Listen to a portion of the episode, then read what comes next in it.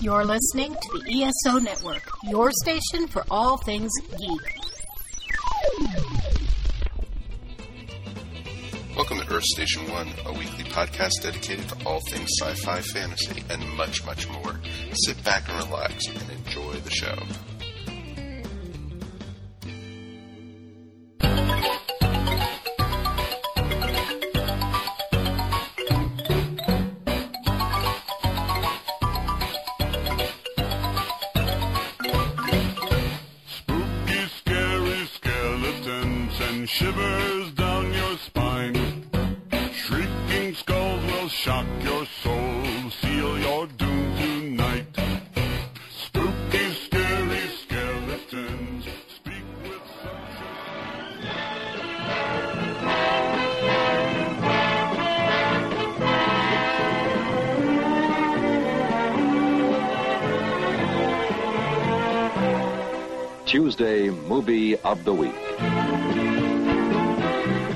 Presenting the world premiere of an original motion picture produced especially for ABC. May I introduce myself? My name is Kolchak of the Daily Chronicle. Kolchak reports the bizarre, the supernatural, the unexplainable. You again is another crazy story. This nut thinks he is a vampire. You know what I call that? Irresponsible yellow journalism. He has killed four, maybe five women. I saw that so-called super killer wipe up the streets with your so-called police force. They don't want any help from amateur bloodhounds like you. I've been a reporter for 22 years. I've been a police officer for 30. Well, then why don't you retire? Each man in the field is issued one of these, and uh, one of these. Are you suggesting that we pound one of these into Skorzeny's chest? No, no, into his heart. Darren McGavin, the Night Stalker.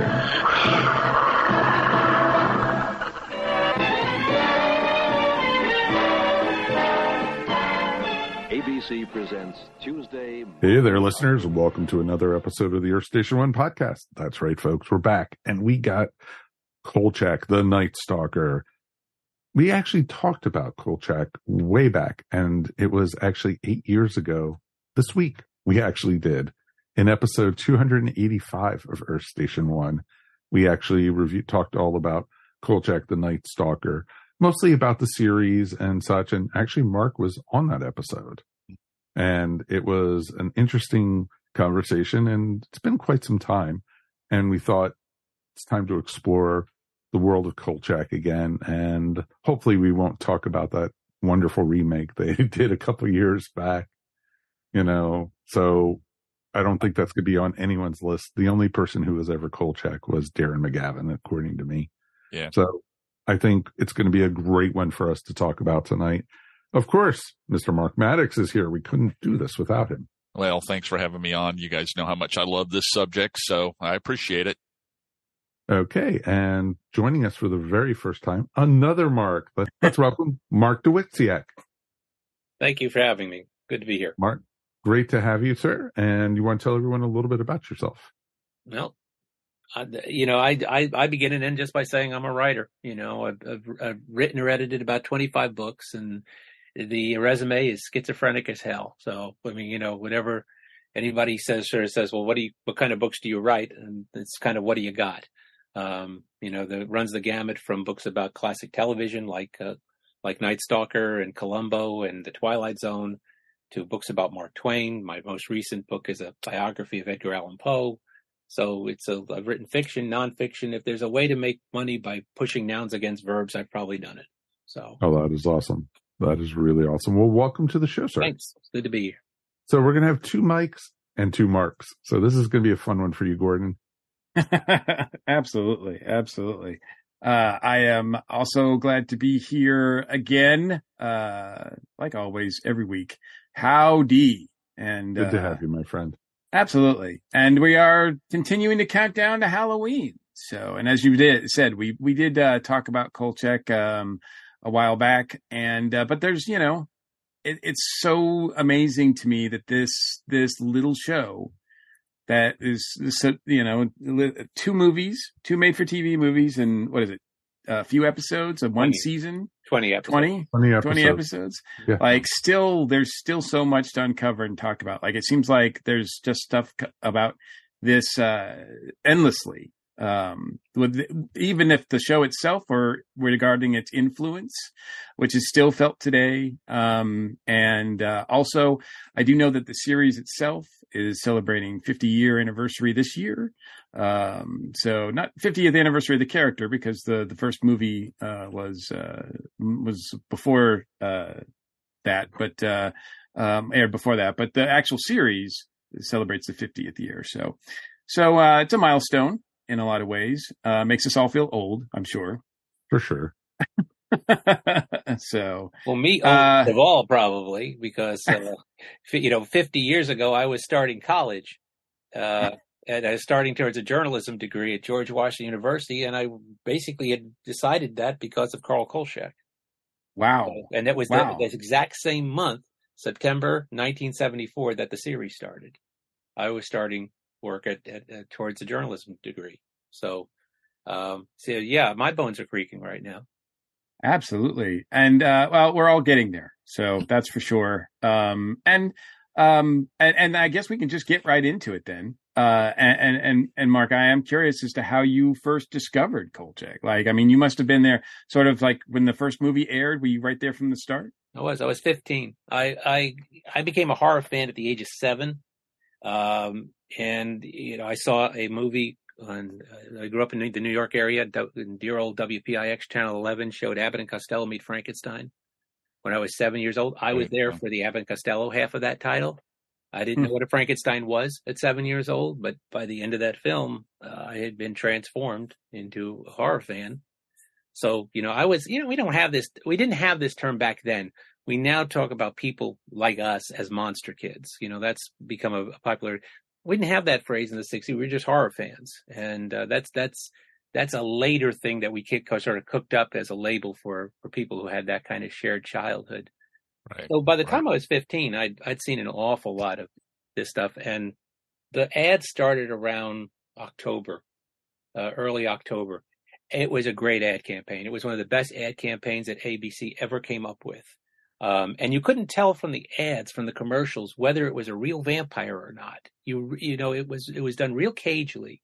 Um, when I wrote the book, uh, the, the, the history of the Kolchak character, um, I was a full-time TV critic at the time. And I, uh, one of my contacts at ABC was a, in, a publicist named Dan Duran. And I said to Dan, do you remember a movie called The Night Stalker? I'm writing a book about it. He said, yeah, you know, yeah. I said, I said, well, do you remember who handled the ad campaign? I want to talk to him. He said, I did. I said. "Well," so I said, tell me about it. You know, tell me about, so, um, and, and, and the ads just sort of built the, the, by the time we reached January, it was at a fever pitch. Everybody was talking about this. Everybody was talking about, even people who weren't horror fans were sort of like, are you going to watch it? Yeah, I'm going to watch it. Are you kidding? There was this buzz that had been built because of these commercials going into this. And you have to remember that in October of 71, ABC aired uh, Brian Song, one of the most acclaimed TV movies of all time. It set the ratings record for TV movies. It held it for all of like seven or eight weeks because Night Stalker airs in January and and and breaks the record all to hell after that. Uh, everybody was watching it, uh, and and you know what? If you you look at what it, the the rating was, the rating was a thirty three point four. Now to to put that into English, uh, Nielsen sells or used to sell according to homes households. So thirty three point four was the percentage of TV households which were tuned into the Night Stalker, which means more than a third of the country was watching because most households have more than one person, right? So we Right. know that. And then there's what's called the share. The share is the number of the percentage of people who are actually watching TV at a certain time, because not everybody's watching TV at the certain right right now. You, we, the four of us are not watching television right now. We're not an available audience. So the share is how many people actually watching television were watching your show at that time. Night Stalker got a 54 share. Damn. Wow. 54, which means more than one out of two people Right. the Night Stalker. And yet, you know, now I taught a class, uh, uh, vampires in film and television for 10 years at Kent State. We taught it each semester, spring, fall, spring, fall for 10 years. And uh, we would go decade by decade. We'd start with Nosferatu and work our way through. And we got to get to the 70s. And I tell, I would always tell my kids, you're about to see the best known, unknown vampire film of all, all time. And they look at you like, oh, yeah, yeah, you know, you can't put one past us. And I said, okay, The Night Stalker. Not a one ever knew it. Not a one ever recognized the title. Wow. And yet, you know, this goes on to influence everything that they liked. The rolling thunder of influence of, of the Night Stalker. You know, everybody who goes on to do horror, you, you pick it up in the 90s, you go like, like, just like 15, 20 years later, just perfect, perfect, perfect. Right after that, everybody who does Buffy the Vampire Slayer, the X Files, Men in Black, all this grim supernatural, Fright, Fright Night, yes, all of it, all of it. Yeah. They're all avowed Night Stalker. They all will tell you this is what Yeah. what did it for me. Yeah. So they were influenced. And now the great thing about this this movie was when I would show it in class was when the lights came up. These kids were were, were just gobsmacked. They loved it. They absolutely loved this movie. And you're talking about an ancient movie you're talking 19, 20 year olds. This is an ancient movie. It's got no Mhm. special effects to speak of, no CGI, no budget, you know, of, of, of- Shot in like a week, say. right? and yet, and yet, the magic that worked then still works on a 19 and 20 year old today if they give it a chance, if they see it. So that's that's the magic of it. Yes, it's it's it's a fandom that you know tends to be confined to a small tight group that knows what you're talking about when you say Kolchak and when you say Night Stalker. It's very devoted. It's very loyal.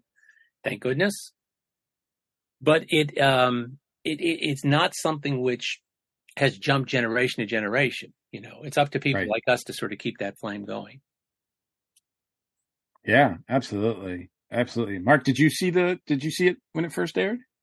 Yes, uh, I remember I was in the fourth grade, and um, I, I wasn't a very happy kid at the time. My dad was in Vietnam. You know, we didn't go any place. My mom didn't really like driving, so we didn't like. I never. I had that whole two years my dad was gone.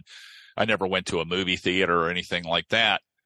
But television, comic books. That's when I was getting into comic books. But the but these these ads started up for this movie TV movie, and I'll never forget those lines. The lines that sold me that Mark is talking about is him yelling, This nut thinks he's a vampire. He's killed four, maybe five women. But this nut thinks he's a vampire.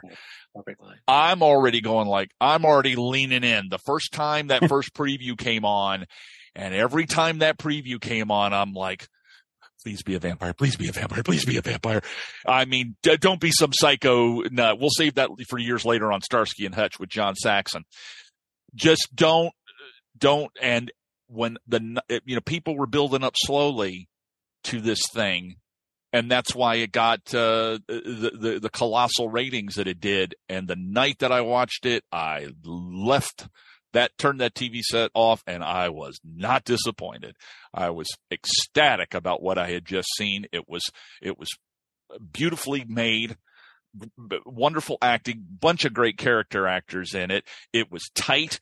There was no excess. There was no you know picking lint out of your navel scenes. And like I said, it was like everything built towards this this ending. And then the anti-hero or the screw over thing at the end where he gets uh you know gets ousted uh it was just it was brilliant you know? It was absolutely brilliant. And then the next day in school kids were talking about it including as mark said the people who weren't even horror film fans had watched it and they were talking about it too. It was one of those moments where you know it, things kind of broke through the through the wall of the of the nerd bubble pre pre the word nerd i guess but uh you know uh, and and and people loved it. Mm-hmm. Yeah. Mike, what about you? Did you do you remember recall the first time you saw it? Oh, first time, the first time I saw the movie, I actually was introduced to the TV series first because um, the local CBS um, station in Washington D.C. Probably I was in ninth grade by this point, or maybe even tenth grade. Um, a friend of mine told me about it. They showed at instead of on Friday nights, they showed they did a horror show, you know, type thing. and they showed every Friday night the Night Stalker series. And so I watched that, you know, and, you know, then me and my friend Dale used to get together the next on Saturday and like, did you watch it? Oh, did you see it? And, you know, we used to just talk about all the episodes and everything. We didn't know anything about the movie. We just thought it was a TV series. And I actually didn't even see the movie probably my senior uh, senior of high school, probably, I was at a creation con and they were doing a panel on Kolchak the Night Stalker. And they um, actually had Darren McGavin there. oh, the wow. Time. And he came and he was talking about it and they were talking about the vampire movie. And I was like, vampire movie? What vampire? You know, type thing. And then they were talking about Night Strangler taking place in Seattle. And it was just like, I've got to find these. And, you know, VHS was just starting up at the time and these things weren't available yet. And I had to get a bootleg copy of it to watch it the first time. And um it was you know taped off TV or something and you know and it was like you it, it was staticky it was it was crap but I loved every second of it that I was watching about it and the big screw over and you know how he was the only one who you know believed it and even the FBI agent who you know was there helping him, you know, at the van- at the vampire's house, you know, was like, I'm not saying anything. I don't want my job, you know, gotten rid of and everything. And it was just like, oh, the total screw over. Then watching um Night Stalker and loving that, and it was like Oscar Goldman. Oh my god, you know, type thing. And you know, so it was for me. It was the opposite. I was introduced to the TV series more first, you know, when I was younger, and it had more of an impression on me than the two movies did. That was that was one of the things about that. It, it the Night Stalker was huge in the like around seventy three. Then the TV right. series came on. It was on for a little while. Then it went away, and then it got a second breath of life. This is what Mark was talking about. That things don't. This hasn't jumped but there was a little bit of it for a little while because of the CBS late movie picking up younger people that were you know, staying up now and watching the 11:30 at night CBS late movie, they were they were picking some which they normally had used to do just monster movies on Friday night for years, and then they started putting TV shows in there, and it kind of reinvigorated it for a while, and then it seemed like it kind of went dormant again. You know, uh, books and Blu-rays and stuff are helping a little bit now, but you know, I don't know how much. Yeah, I um I, I, can tell you that my history with it is is is very sparse. I mean, I I didn't see uh I didn't see the series until we had recorded our episode on it in 2015. Really? Um yeah, I hadn't seen oh. any of the series and I still at that point didn't see either of the the the movies um because they were not easily accessible. Um and they're still not tremendously easily accessible. Like you can't just stream this show. You can't just stream these movies. Um, you can find them. Um, I think Mike found his copy on someone yeah. put it up on YouTube. There's, um, there's really good high quality copies of both movies up on YouTube.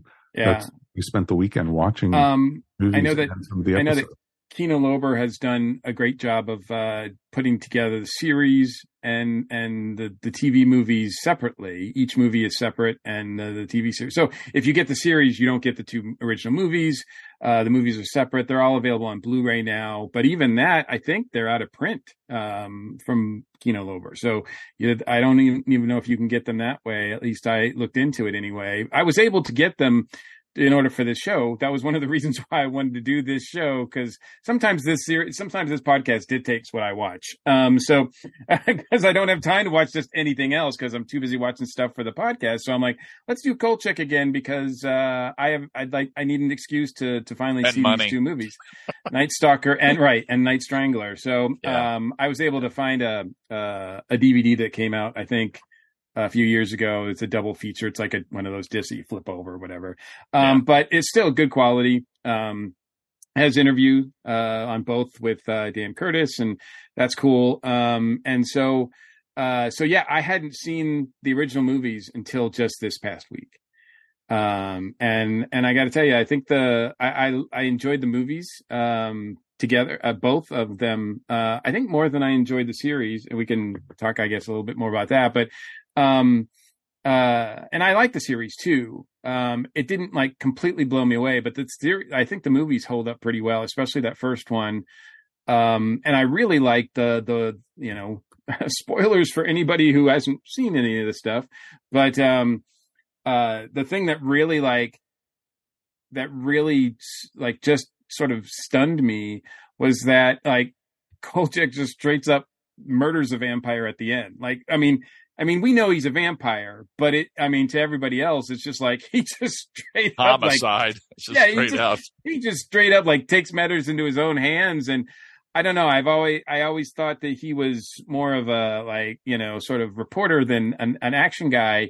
And that really like surprised me. Um, uh, and I thought it was a pretty cool, cool, bold move. And, uh, but the way it's shot and everything like that is just really well done. It holds up. I think, I think people, if they haven't seen it, uh, they should check it out for sure. Um, uh, because I do think it's, as, as Mark pointed out, it's one of those like, you know, I, I think you, you said it. It's like, it's one of those, uh, it was really popular at the time. Um, but it's not as well known now. Um, and, uh, and it does have its select fans for sure. I was at a small little convention just this weekend, and uh, the guy I was sharing a table with, um, Bobby Nash, contributed to the 50th anniversary collection that Moonstone just came out with, and uh, uh, if and we ran across a, a guy who really loves Kolchak, and you know the, the the the collection is not inexpensive. the hardcover collection that Bobby had is 50 bucks. Whoa! That guy didn't even that guy didn't even blink an eye like Kolchak stuff, give it to me. Like whatever you have, like that's Kolchak, like give it to me. Like I, you know, I'll pay whatever for it.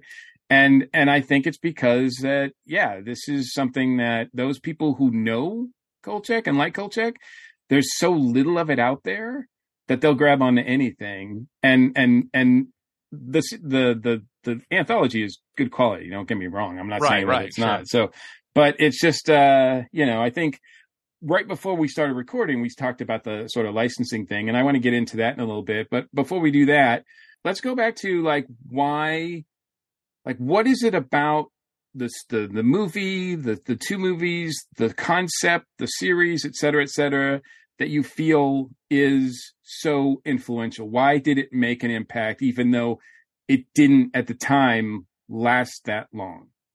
Like it only lasted one season. Obviously, didn't have the ratings to go for more. So the the the sort of honeymoon that you know the the movie was so successful. What what happened to cause it to sort of like die out and then but but yet make an impact to those people who who cared about it? Um, Mark D, we'll start with you. What do you what do you feel about, about that? you know it's a deceptively sly movie the first one is is really really clever because you know one of the things about the that movie is that uh, we were talking about how if it just was horror fans who were watching it, it, it the rating would not have been you know a, a, a 33.4 there's just not enough horror fans to get you that kind of a rating. Mm-hmm. so one of the things about the movie was it has a lot of points of entry. What i mean by that is if you look at that movie and you sort of, of dissect it, it kind of now, now Jeff Rice, who wrote the original novel that it was based on, Jeff consciously said he was trying to do two things. He was basically trying, if you because if you look at it, the one thing that it definitely is is a horror story. It's a vampire story, but it's if it is a vampire story, and, and it is, it's a very traditional one you know what what is the basic premise of Night Stalker? A vampire invading a major city. That's Dracula. You know, Yeah. that's the, the concept is basically Dracula. The interesting thing about Night Stalker is not the concept, but the setting is the fact that it's set in Las Vegas, baby. They set it in the most American of towns. It's the first vampire story that actually, in, in a way, kind of makes sense. It's like, why does Dracula go to London when you know he, he's he's he's got all of Europe right there? Why does he risk this this this shit? Why does he go all this way? but this vampire goes to a city that's on his time schedule. That's you know it's up all night. It's it's a feeding frenzy for a vampire. You know it's a smorgasbord. It's fantastic. You know of course a vampire. There's a lot of drifters come and go. A lot of nameless people. What a what a great idea. You know, the, the vampire story had already been set in American soil, Son of Dracula in, in the, the early 40s from Universal. and uh, Matheson's I Am Legend. You know, so we've already had the vampire story very firmly set in American soil, but not in Las Vegas. So you've got a very traditional story. Now, now Jeff said he was trying to blend the old-fashioned newspaper comedy, like the front page, right? Um, you know, the, the kind of newspaper comedies of the 1930s. It always had Clark Gable and Fredric March. You know, the the kind of always had a wisecrack for every occasion. The the hard driving reporter. And what was that reporter always doing? He was always fighting with his editor. In, in those movies, always right. fiery, uh, screaming matches. What's at the heart of Night Stalker? You know, both book and movie. So Jeff is very consciously trying to take the front page and Dracula and sort of mix those two and those two uh, are, are, are very disparate influences. And and and the thing about that is is that you know you you look at it and then they add a third, and the third level is almost and this is especially true with the movie. They add almost a film noir quality to it, because this film works as a detective story, as a yeah. mystery story. The mystery just happens to be supernatural. The killer just happens to be a vampire. But Kolchak's a reporter, but he operates like your classic Raymond Chandler, Dashiell Hammett detective throughout this. Eh, you know, it's it's wonderful because in the the you have Darren McGavin who had played Mike Hammer in the 50s in the Mickey Spillane series, and then he played in The Outsider. He he was known for playing this kind of hard boiled detective type. So you have three very different influences. This movie works as a mystery, hard, hard-boiled mystery. It works, in film noir type of thing. It works as a sort of cinema verite vampire story, and it also works as a newspaper comedy. Folks, those three things should not go together. There's no way to hell those things should work when you put those things together. And yet but it's seamless. But they it, do. It, it works awesome. It's absolutely seamless. And part of the reason is because Darren McGavin is perfect for all three of those. Mm-hmm. Put Darren yes. McGavin into all three of those, and he hits all of those notes just perfectly. So we buy him as the detective, we buy him in the newspaper comedy, and we buy him as a supernatural sleuth. And that's uh, it's it, so a lot of it is McGavin's performance, but a lot of it's in the writing and the fact that they you know, and that's why this movie did as well as it did is because, you know, you could be a mystery fan and love this. You could be a horror fan and love this and you could love the old newspaper comedies and love this. What amazing, you know. So, so for all of those reasons, it has that immense impact right away, you know, and then it has the impact on the people it's supposed to impact. People like uh, little Chris Carter, who is watching this, who's mm-hmm. later going to tell anybody who asks him, I created the X Files because the Night Stalker scared the piss out of me when I was a kid. That's the oh, reason sure. he did it. You know, um, and everybody else is going to say, I did this. I went on to do that because I was influenced by this amazing TV movie that, that there was watching. So whether people remembered it or not, how much the CBS late night brought it back or not, is really almost of secondary importance because without Night Stalker, without Kolchak, you, a whole lot of things disappear later on because a whole lot of people aren't influenced and don't go on to create some of the most influential and important horror on film and television in the 90s and beyond. So you know, that's my short answer to that. Not so short. Absolutely. No, no. It, it, that was awesome. That was really good. We're all just sitting here like, yeah, yeah, uh, yeah. We'll, we'll, let you take a breath now. Uh, uh, Mark, I don't need um, to. uh, Mark Maddox, what about you? What do you, how do you feel about that as well? Like, uh, like what is well, the... I remember one time I was, I was talking to somebody and said, uh, uh, to me, it felt like I said, "Well, this is the first time that a that a vampire's in the modern world," and I had people shaking their fingers at me, going, "No, no, there was Dracula fifty seven or whatever. There was uh, this," and somebody goes, "And even uh, Dark Shadows takes place in the in modern times." I was like, "Yeah, but there's no TV set."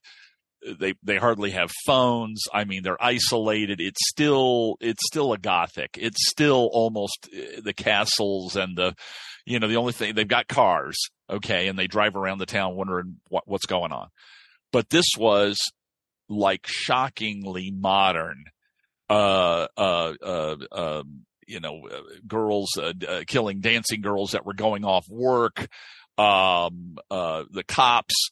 Uh, with the those riot helmets that they used to have, those motorcycle helmets that they used to have, getting into a fight with a guy that's super strong around a swimming pool and shooting him, and and him being unstoppable.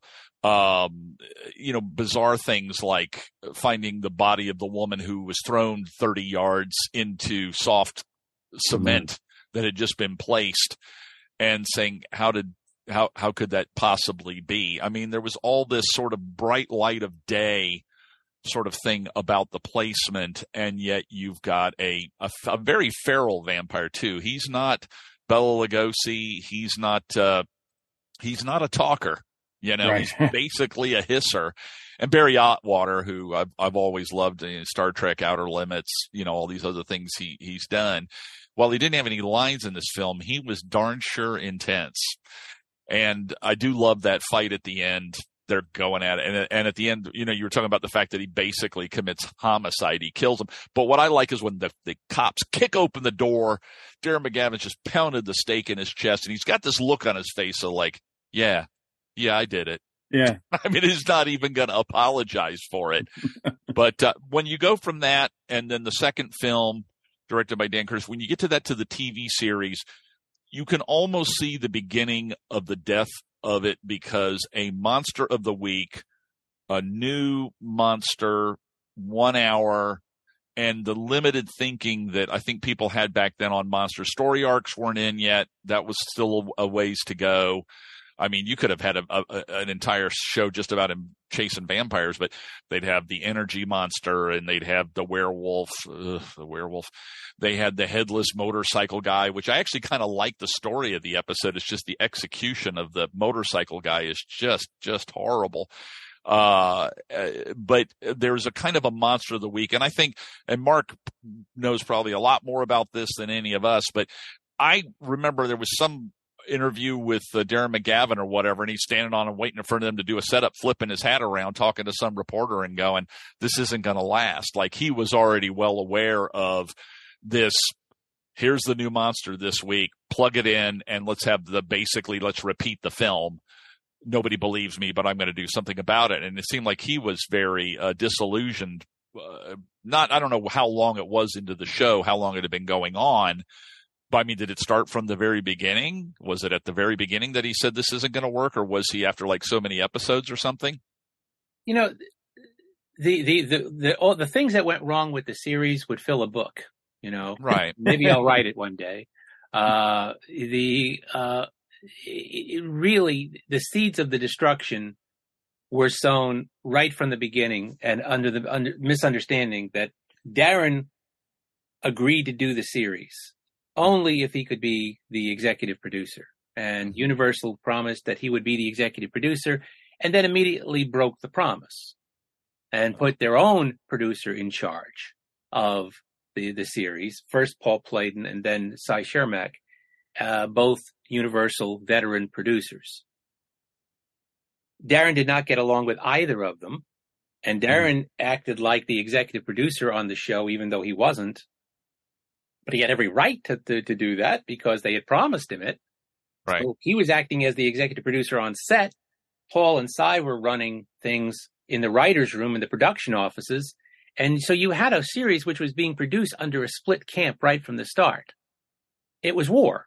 It was open warfare right from the beginning. It was doomed. It was, yeah. you know, Darren wasn't having any fun.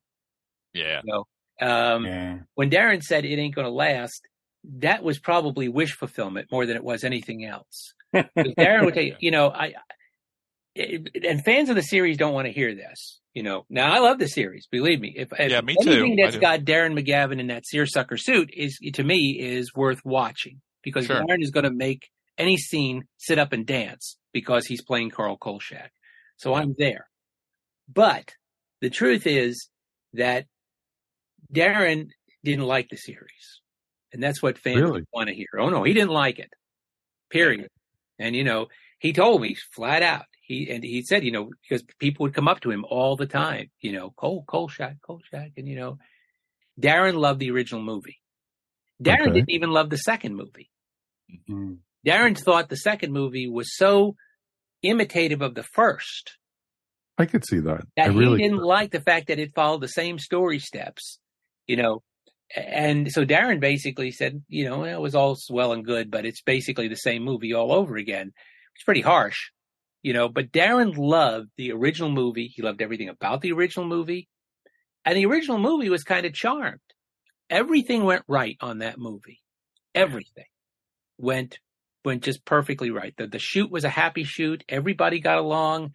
Darren knew practically everybody he worked with on it, including the director, John Llewellyn Moxey. He'd worked with everybody. He'd worked with Cy Oakland before. He'd worked with Ralph Meeker. He'd worked with all of the, the only person he, pre, he hadn't worked before was Carol Lynley, was about the only person he, Huh. so he was arriving at a very happy set with a lot of old friends.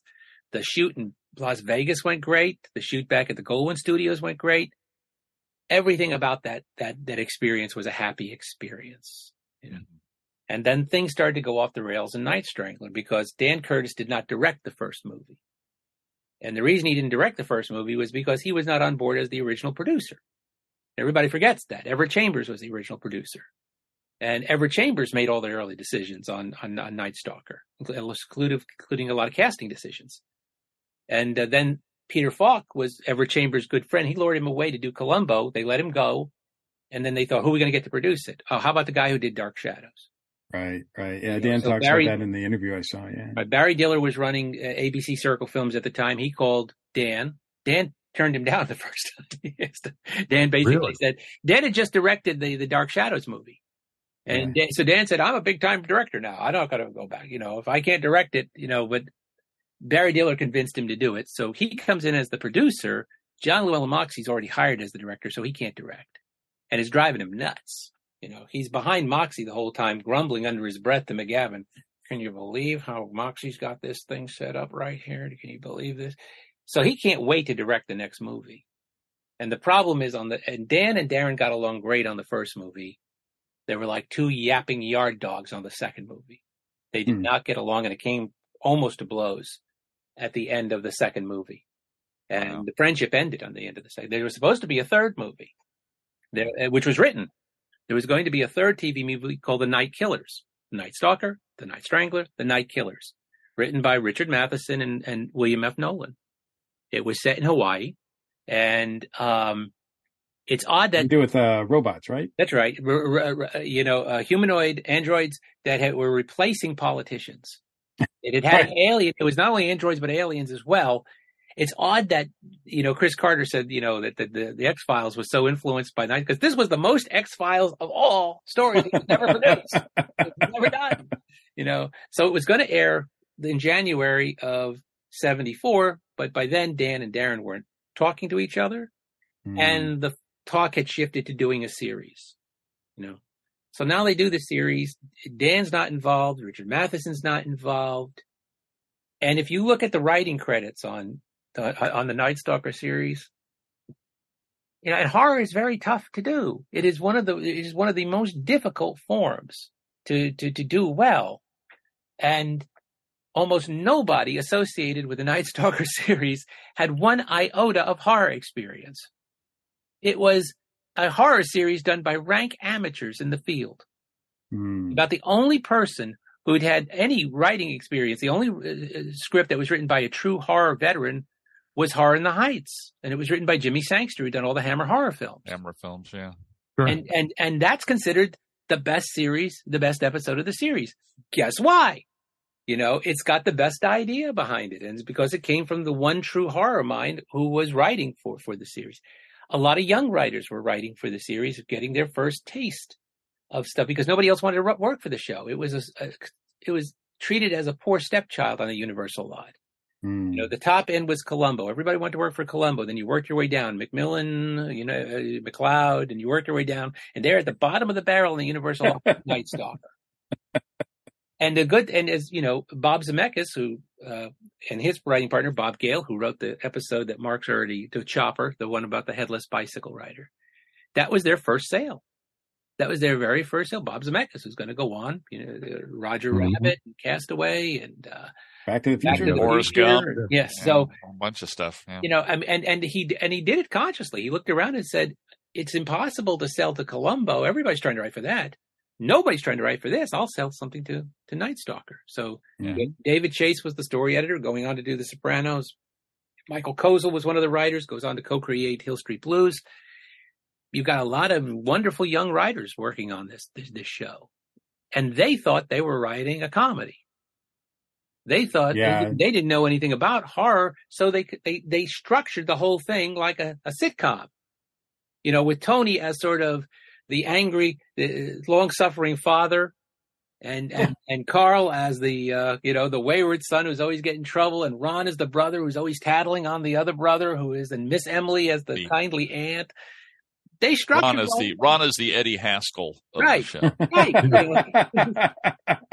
so, so they structured the whole thing with a family of regulars that you would find not in a horror series, but in a, in a comedy, Yeah, yeah. half hour comedy. So it, it's it's a it, it out of that came a real guerrilla mentality that really gives the show a lot of charm. You know, it's erratic as hell. The show, the, the series is just up and down erratic as can be. But out of that came some very, very good episodes. If, Oh, yeah. if, you know the the five or six best episodes of Night Stalker are excellent. You know, Yeah. Spanish Moss Murders is a terrific episode. You know, Horror in the Heights. You you know there there there's a handful of episodes there that are that that are just gems. And I think I think you also said earlier, and and I don't think you'll get any argument from anybody here, um, is that I think the and Mike, you said it as well, is that the the, it, the at the center of the love for Kolchak is Darren McGavin. Like without Darren McGavin, it all like just it doesn't doesn't work. Like you can you can watch Darren read a phone book really, um, and he'll and he'll do it because he's capable of doing, like you said, comedy. He's definitely he's definitely like the intensity, like like all of that stuff he can bring to it and and make it uh grounded. Uh he can make it grounded, he can make it real. Uh he and and he's fun to watch. Um and I definitely think that that's a big a big proponent of like if people want to watch the show like even some of the episode, episodes like you said might not be as good as others but darren's always like there. He's never phoning it in. Uh even though he might be unhappy on the set um you know or with with what's going on behind the scenes i don't think it ever really shows on screen. Um and and when Darren and Cy Oakland tee it up. Yes, It's yeah. also the secondarily, you know, the, ma- the another match made in heaven. There, you know, Car- Darren and Carl is one match made in heaven, but the other is Darren and Cy. They, Yeah. you know, wow. yeah and and when when he does get the chance to work with other whether because i did like the way that both movies pull in uh great character actors uh from uh from the like the golden age of hollywood as well as like you know people that would go on to do other things. Um but you can always tell when darren has someone fun to work with uh in a scene. Those are always fun to watch as well. Uh mike i want to get i want to ask you like um what do you think is a lasting impression of uh the show or the series? Or i know that you know when we were talking about the second movie which the second movie does sort of you know and and in the interview that i saw on the on the dvd dan curtis said the point that they make the second movie was to repeat almost exactly the first movie which you know i think for me the second movie does kind of fail a little bit in the first two acts because it is repetitive but the mm-hmm. third part of that the third act that that takes place all in underground seattle i thought was fascinating. Yeah. Air quotes underground. well, yeah, ab- absolutely. But I mean, it, it's still like, I mean, but but I mean, underground Seattle is a real thing, and Oh, very and, much and so. the fact that th- I've never seen it used like that before. No, it's interesting. No, they, it was neat because we were talking about it before we went on the air. One of the first things, one, the very first time I went to Seattle, I went and did the underground tour because of the Night Stalker.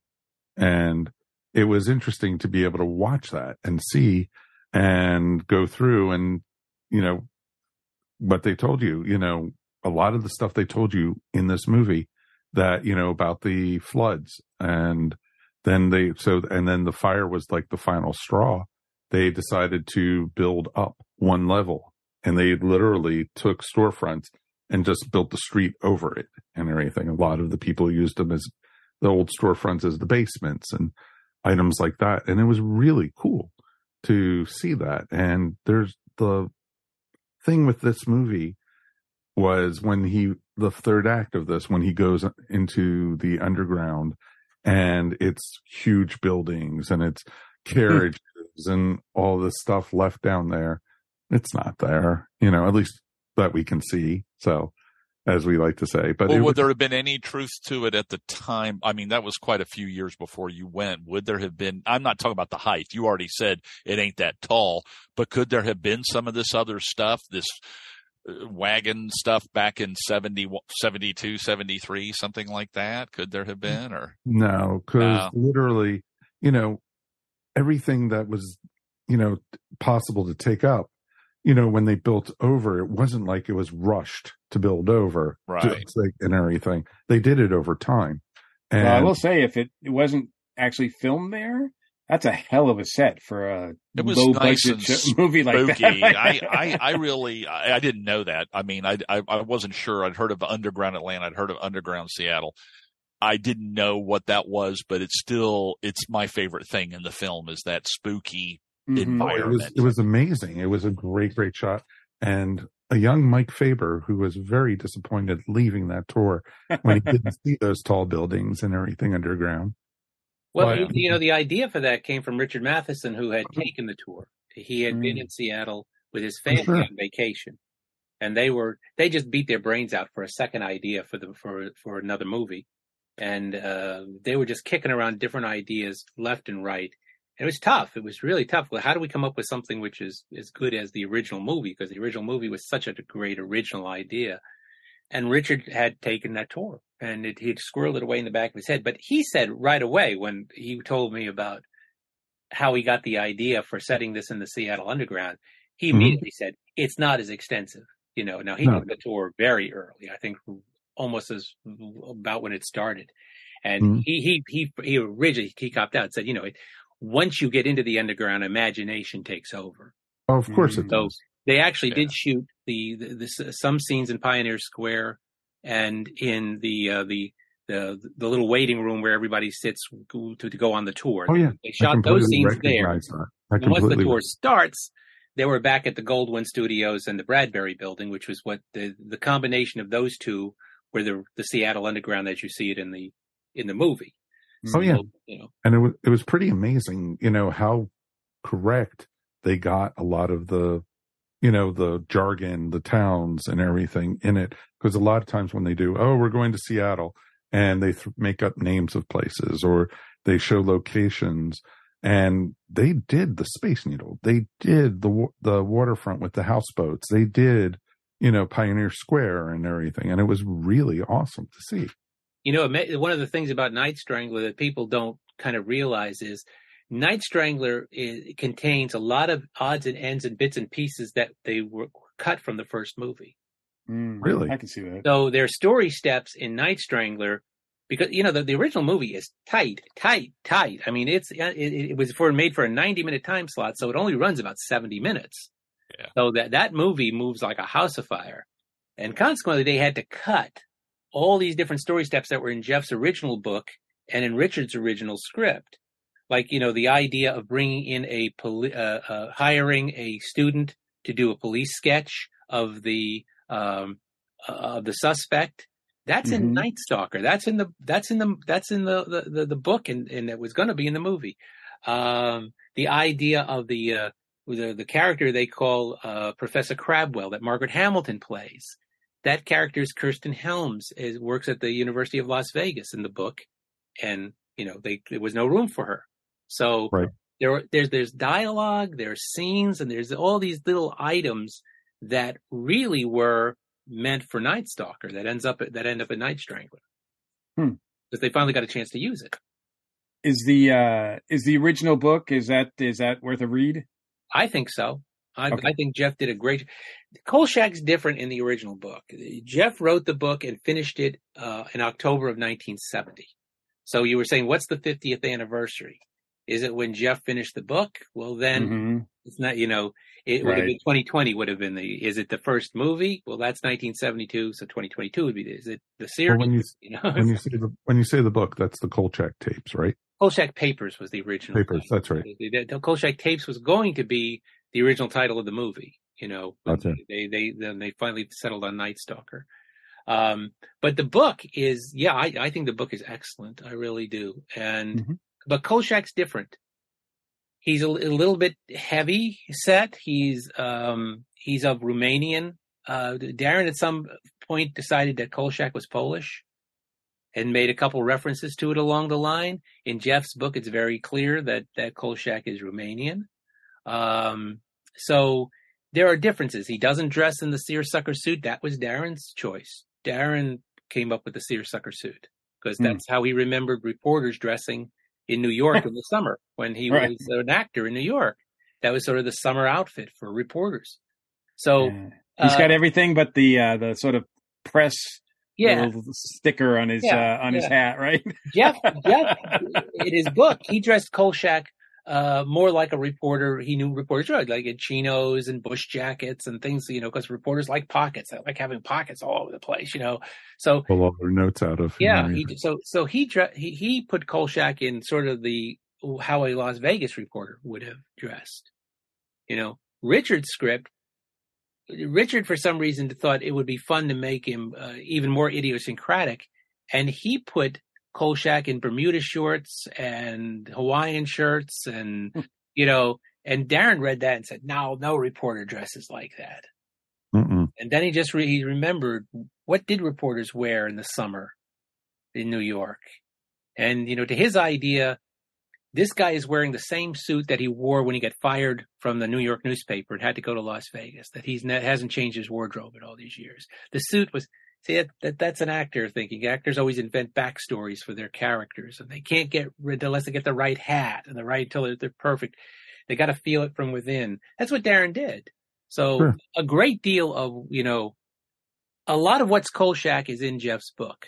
A lot of the DNA is in Jeff's book, and and Jeff based the character of Kolchak on a reporter named Alan Jarlson who had worked for the Las Vegas Sun with Jeff and on- himself. Jeff sort of drew on himself and Alan Jarlson to create the character, and then Darren comes along and imprints his own personality and his own choices on it, and that's where it really just takes off. That's that's just that's magic time. You know, there are these moments where you you have the the the the, the right actor meeting the right role Yeah. you know, and it's just, you can't beat that. You just cannot beat that combination. When that chemistry works, look out. Did uh and, and I know that you've had extensive interviews with him, Mark. Did uh, uh did Darren appreciate the fondness for the character in the series, or Oh, yeah, he uh, was as time? fond. He was as fond of the character as anybody, and so was his wife, Kathie Browne. Kathie was one of the first to say that um, that the character of of Carl Kolchak probably had more of Darren in it than almost any other role he'd ever played. Oh, and he brought so much of himself to that role. So she was very fond of the character. He was very fond of the character, and he was very appreciative of fans being a fan of the character. He couldn't understand why anybody who loved the first movie also would love the series. that was Darren's Wow. argument. Darren's argument was like, how can you like something that is that good? You know, And- and it's like you know, and and he didn't see because he's you know, Kolchak op- operates in different universes. Jeff's book is one universe. Mhm. They're all connected, but they're not quite the same. And then the movie is different from Jeff's book. The second movie is different from the first movie, and the series is different from everything else that was before it. They all share a lot of things. They all share Darren. They all share this incredible quest for the truth. But the feeling of the series is different from the feeling of the movie. There's there's an entirely different feel to it. I, I was wondering, would uh, I don't know what what years you were talking to Mr. McGavin. Did would would there be a thing where he was watching television a decade after Kolchak or 15 or 20 years after Kolchak and go, the way television is formatted now, the Night Stalker could have worked with story arcs or or or you know the the the way we're allowed to be a little more intense. Nothing like that. It was just because to me i always thought the monster of the week thing is kind of what killed it. And then they finally about the time they got into Ponch from CHiPs being uh you know bringing back a mummy i was just sort of like or or, or richard kyle strangling people in an indian outfit That's sort of like yeah we're kind of running out of monsters here See, I, I don't know. I, there, there's a, there's a lot of debate, and well, there should be, and there's no good answer to it. But certainly, the monster of the week was going to turn on itself at some point, but largely because of the way they were doing it. See, I'm a yeah. proponent that anything can work as long as it's done well and done right mm-hmm. by the right people. True. Yes. You know, I mean, yeah. most fantasy ideas, if you say them out loud, sound silly. Yeah. If you break any fantasy idea down to, okay, we're going to do this thing where a scientist has an island and he's cloned dinosaurs, you know, and he's got dinosaurs, and we're going to pick, you to think like, well, that sounds stupid. That sounds like, you can't, they're like, well, no, it's Jurassic Park. It's going to be great. Believe me. It's how you execute. It's how you, it's, it's, it's what you do with, with, with the idea. You can't do Monster of the Week unless you have people of the, the caliber of Richard Matheson and Robert Bloch and people like that doing True. the stories. Yeah. So, yeah. I, but also, you know, another problem with was was the time, Mark, as you correctly said. The one thing this series did not do was the first thing any horror ser- series would do today. They did not think out a mythology to support the series. Right. Right. And there's always this kind of question of, you know, okay, this guy encountered a vampire in Las Vegas. Okay, I'll buy that. You know. Then he he he gets a, a killing alchemist in Seattle. Now this is a little, I mean, odd that he would just, you know, go to one more city and find one more. Then in Chicago, he's it, it, it's a vampire, it's a zombie, it's an alien, it's a, you know, every week it's something. You know, after a while, it becomes we've got to stop meeting like this. Yeah. After a while, it's you know, uh, it's still better than Jaws four. But but you ask yourself, you you ask yourself the question. Remember, Dan Curtis's two major franchises in some ways are Night Stalker and Dark Shadows. Right. And neither one answered the question of why does this keep happening? What is it about this town in Maine that attracts all of these things? And what is it about this guy that attracts all these things? Now, that's the first thing you would do today. I mean, if you do Buffy, it's over a Hellmouth. Okay, I'll Right. That's fine. You know, if it's X Files, there's a, a conspiracy. Okay, all right. Grimm, you know, his job, Supernatural. It's their job to go out and hunt this stuff. Right. But they never came up with a supporting story of any kind to explain what it was about Kolchak that seemed to just attract every ones, yeah. supernatural element Yeah. that was out there, no matter where he was. Yeah. So In, a, in a way, it ended up becoming a repeat of that first movie over and over and over and over. That's, Right. that's what it right. was. Yeah. So I mean, you know, and that's str- I mean, horror puts enough uh, strain on the suspension of disbelief. You know, you, Yeah. you- horror because horror is always about unreal things. Right. So right there, it's asking you to buy into things which are, you know, well, we're going to buy that there's something that sleeps in a coffin all day, gets up at night, and goes and drinks blood. You know, all right, you know, I'll go along with you. You know, Right.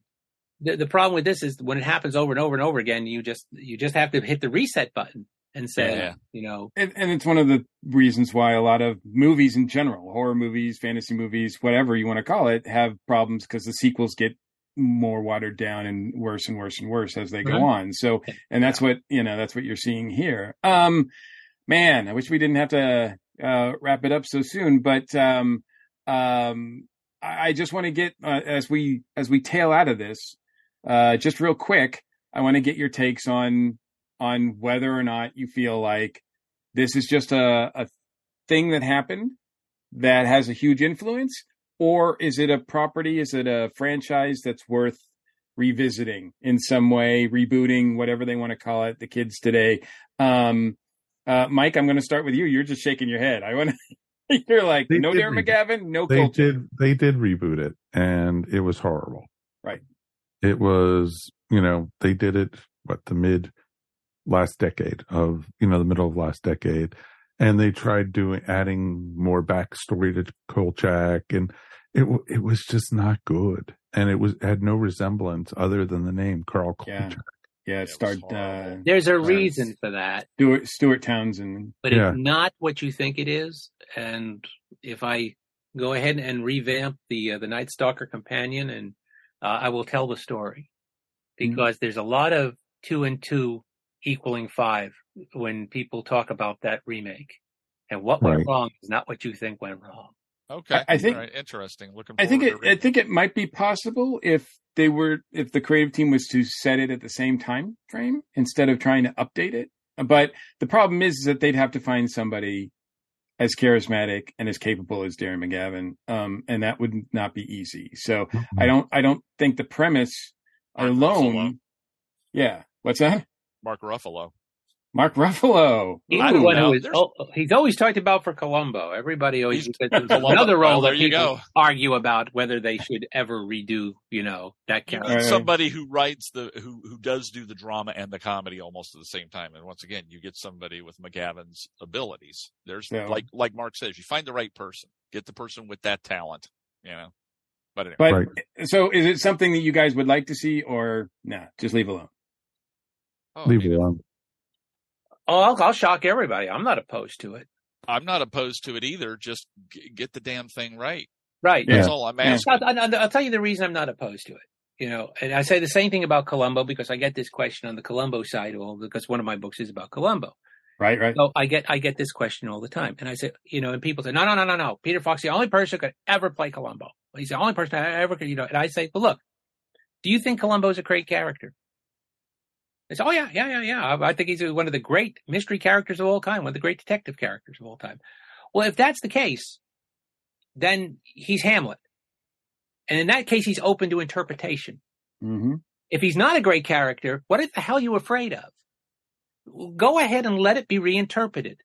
We've heard this argument for more than a hundred years on Sherlock Holmes. William Yeah. Gillette, who you don't know, was the first person who played Sherlock Holmes on stage with Conan Doyle's permission. And for, for decades, people said William Gillette's the only person who can play Sherlock Holmes. Nobody else could ever play it until Basil Rathbone came along.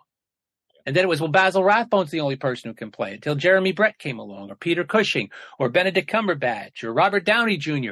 Look at all of the great Holmes interpretations we've had. I like Mhm. Frank Langella's the Gillette one they did on HBO. You I know- thought that was a lot of fun. Dracula's been up for reinterpretation.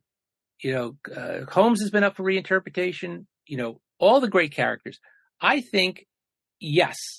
Uh, you know, I'm not saying it would work. I'm just saying I'm not opposed to to trying. You would have to have the right team, the right actor, and you Sure, have to have sure. somebody who would not remind you of Darren McGavin, but had all the qualities of Kolchak. Somebody who Hmm. was a young Bryan Cranston could have done it. A young Ooh. Bryan Yeah, Cranston who could that's play that's a very good one. Who could Yes. who could play smartass, who looks like he's had some life and had his light his his face kicked in a couple times by life. Somebody like that could have done that. You could have gotten an actor who doesn't remind you of it, a young Jeff Goldblum, who can do smartass forever, has genre credits. You'd buy him as a reporter. Look at him in Jurassic Park. He's got a sense of humor. He can do action. He could have been a different kind of Kolchak, but it is. I'm not. I'm not opposed to people giving it a try because Okay. if he is a great, if it is a great part, if it is a great role, the odds of all those things coming together are great. The odds of having the right team behind him that knows what, like a few years ago, Johnny Depp wanted to do it, and we we had had a deal at Disney. He was going to play Kolchak. Edgar Wright was going to direct. Oh. And you know they had this whole team. They, I think they actually had a script written. Hmm. And you know the problem was I, you know, I, I, I, I didn't see Johnny Depp in the part. You No. I, I did not in any way, shape, or form see Johnny Depp. Yeah, sometimes he gets in his own way. Yeah, That are necessary to play Kolchak. You Yeah. know, you can't play Kolchak like you know, uh, like Willy Wonka. You know, he's he's a he's a he's a very blue collar. Guy- no, yeah, no. and, and and Johnny Depp is anything but blue collar. You know, yes. type. So, but but I, yeah, I I can think of a lot of actors younger who are now probably too old to play. Remember, Darren was forty nine when he played the part. Yep. Yep. He was I know. I, that was that that made that was very reminded was of that. When I was watching younger. it. I was like, I was like, man, he's He's uh yeah, he's playing younger. He He's played, playing about four he, or he five played years younger younger. a lot. You buy, you buy, younger. You buy when Carlos in the- the early forties in in the in When- the first movie. I was watching a live science fiction television show that they had on YouTube. I don't know it was Science Fiction Theater or one of those. And Darren McGavin is the star of that episode. I guess it's live back in the early to mid 50s. And he's bald. Mm-hmm. I mean, he was bald back then, so you knew that he was coming into Kolchak with his with his rug.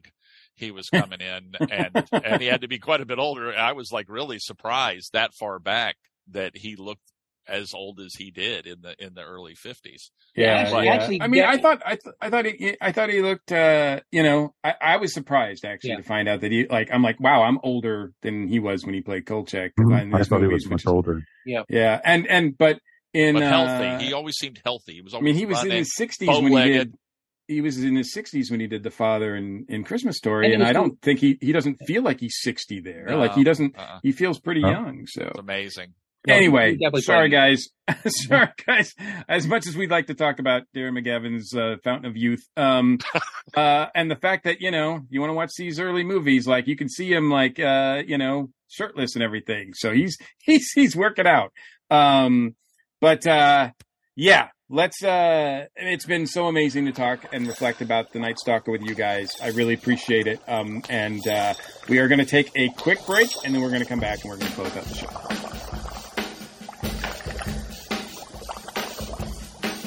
I was working in the lab late one night when my eyes beheld an eerie sight. Hi, this is Ashley Pauls with this week's Box Office Buzz. It is now October, which means that spooky season has officially arrived. And to help get you in the spirit, there are two offerings at the box office this weekend. The first is the newest chapter in the Exorcist franchise called Believer.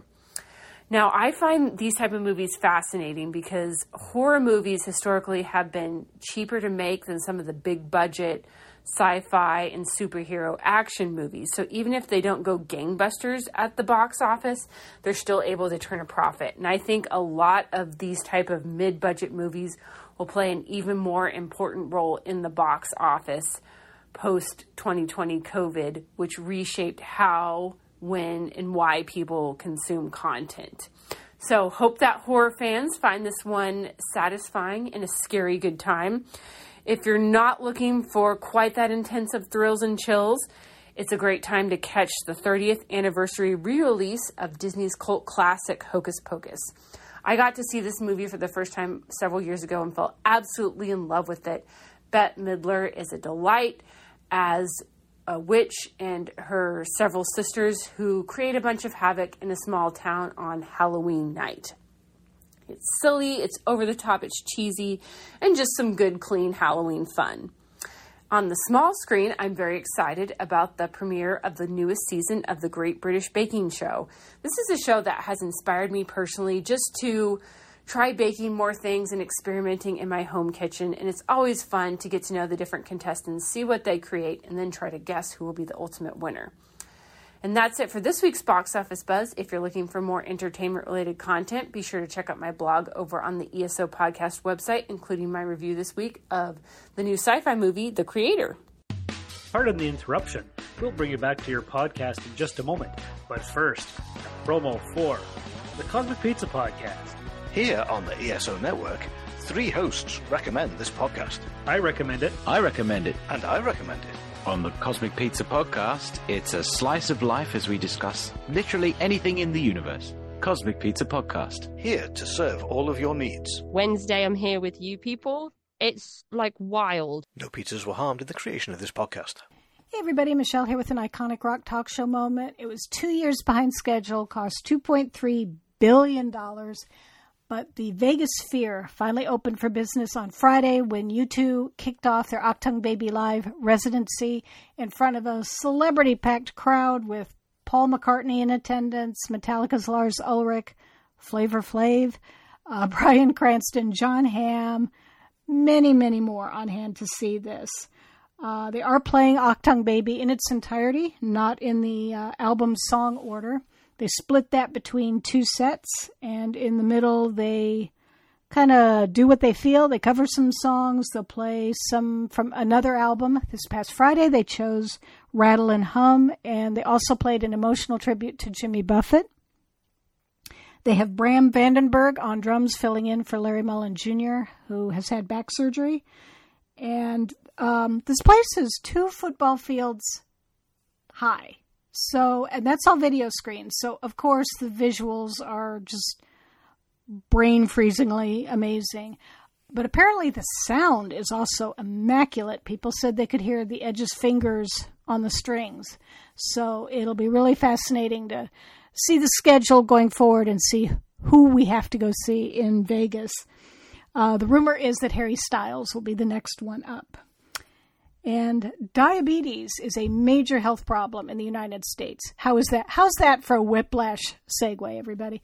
Diabetes is a major problem. You probably know that. And researchers have been trying to come up with ways to get to treat it. And they have been working with the idea of injecting insulin bearing cells and then triggering them to release insulin at the appropriate time and in the appropriate amount. And they've been working with different triggers to try to get this to happen. They've tried magnetic fields, they've tried light, and they came up with the idea of sound and music. And the song that they found seems to work the best is Queen's We Will Rock You. This was a study in mice and cell cultures. And, and, right now it only works if they actually put the speaker on the little mouse and play We Will Rock You to get the insulin to work. So, yeah, they have some bugs to work out here, but it's an inter- definitely an interesting concept. And uh, Brian May weighed in on this. He is a man of science, uh, but he's also an animal rights activist. So while he was delighted that Queen music could be used to help human health, uh, he is not real happy that it was done in an animal study. Um, and it is true that uh, other models are much preferable to animal studies. So hopefully they can devise a human clinical trial and uh, get this get these designer cells uh, as a viable treatment for diabetes. And speaking of Queen, uh, that Freddie Mercury auction did take place at Sotheby's last month in London. Brought in fifty million dollars in U.S. U.S. currency, much, much, much more than they ever dreamed that it would bring in. Uh, so hopefully, all these items are out into the world with people who love and cherish them the way Freddie did, and I know a few fans were able to pick up some small items and they were just over the moon. So Freddie Mercury's wonderful art uh, is, is out into the world. This has been the Iconic Rock Talk Show moment, and we'll catch you next time. Hi, I'm Joe Heath. I'm Tony Heath. And we host the Watchathon or Rassilon, a podcast where we're watching through all of classic Doctor Who. Nope, we've already done that. We did? Well, then now what do we do? What do we two do? We review New Who. Ooh, we too review New Who? We do, just for you. Who? Not you, them, the listeners of the podcast. Ah. The Watchathon of Rassilon. Now we review New Who too. Woohoo! Welcome to A Geek Girl's Take. I'm your host, Angela, and this week we're going to talk about why I haven't been talking about television or movies for the past few months. So, there's this thing that's been going on the writer's strike and the SAG-AFTRA strike, and I'm a SAG-AFTRA eligible member, which means during the strike, I can't promote anything that is through the big producers union, which means all the television shows and movies that are currently going on, which trust me, this has been so hard to figure out what I could and could not talk about with you guys. So I've been trying to make it work by talking about books and comics and makeup and games and all of that stuff that I'm allowed to talk about. But I've also been keeping up with what I've been watching and recording episodes so when the strike is over, I can still share that with you guys because I've been consuming a lot of media. I just can't talk about it. And that's really, really hard because I love this stuff and I love sharing it with all of you. So, if you've been curious and not too interested in what I've been talking about recently, just know that there is a light at the end of the tunnel because SAG went in for talks this week and hopefully they will get a deal worked out. So, one, we can get back to work, and two, so that I can share my love of all of this media with all of you. Thanks for listening to A Geek Girl's Take. What will I talk about next week? Well, you're going to have to listen to find out.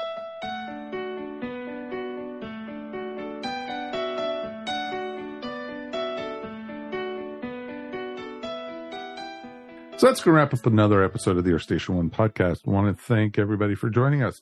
Mark D, thank you so much for being here tonight. You were a fountain of information. This was awesome. It overfloweth. Yeah. That's one word for it.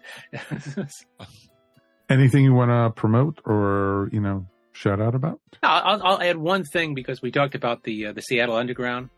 You know, for a lot of writers, they're they're, they're or they're, they're say, well, I could win this award or that, and I've never been big on that any of that kind of stuff.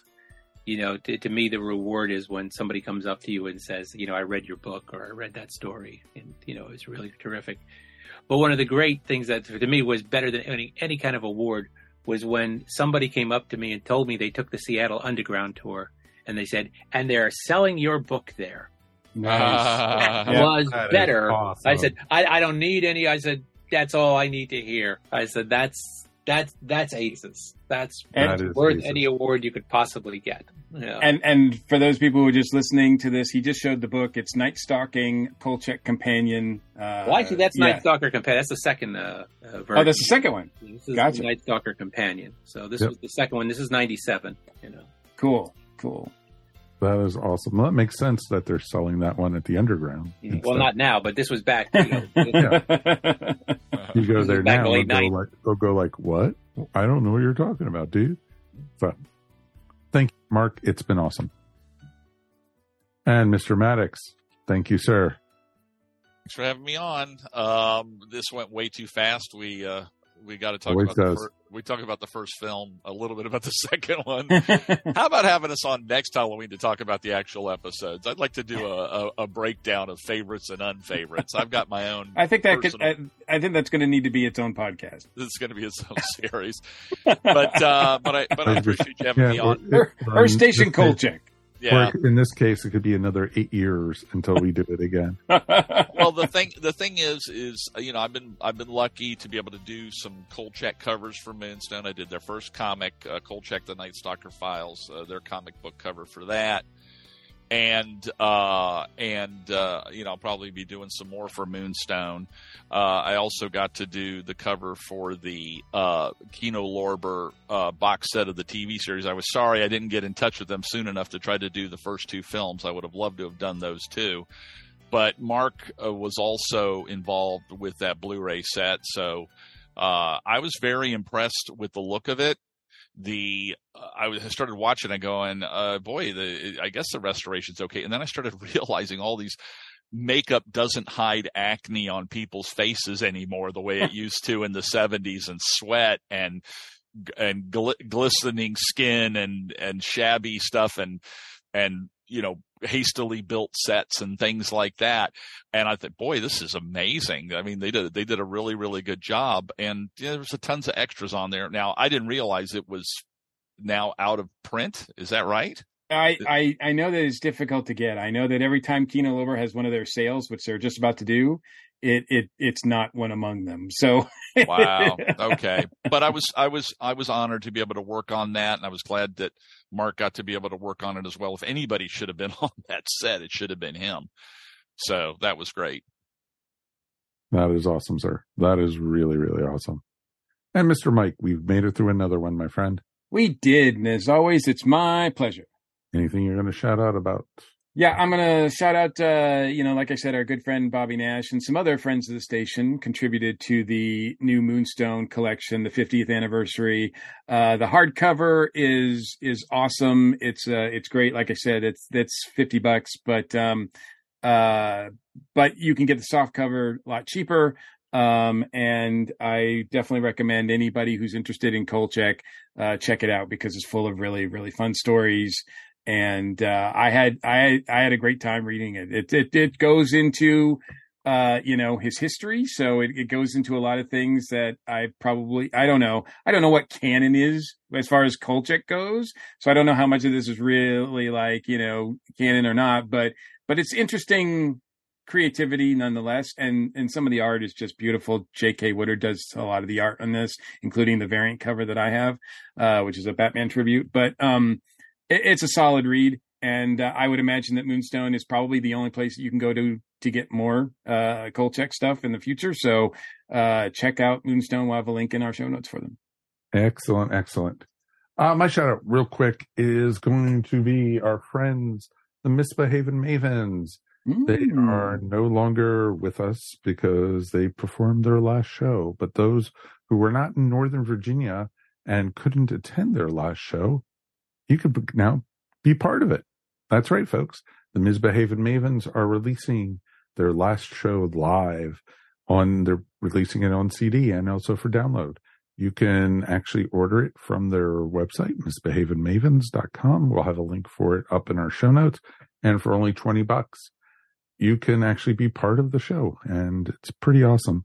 And, you know, you could listen to it all the time and it's a ton of fun. And it's, you know, for a good cause because they were a bunch of amazing young ladies and they were so frippin' talented.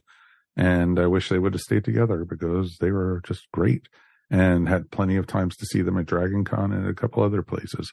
So it's definitely worth checking out. And, you know, like I said, we'll have it in our show notes. All right, that's going to wrap up tonight's episode. Thank you, as always, for listening to the Earth Station One podcast. Always remember, we couldn't do this without you. If you want to support a podcast, please check out the TeePublic store and get some really cool ESO network swag. We're going to have some new designs up there really, really soon. I've got like already on the drawing board, like three or four new t-shirt ideas. And so those will be coming up. Also remember, if you want to listen to our show before the rest of the world, why not join the ESO network Patreon? For as little as a dollar a month, you can help support us here at Earth Station One. Check out our us out at patreon.com slash ESO network. We also want to hear from you. Please write us anytime at feedback at earthstation1.com. Remember, you can also find Earth Station One wherever fine podcasts are found. And now Earth Station One can also be found in video format up on YouTube. And as a little bonus for watching us up on video, we now have bonus material, except for on this episode, because we just went a little long tonight. Hmm. That's cool. But you can, if you sign up at our YouTube channel, you can get some of the bonus stuff and it doesn't cost you anything extra. Just hit like and subscribe, as we like to say.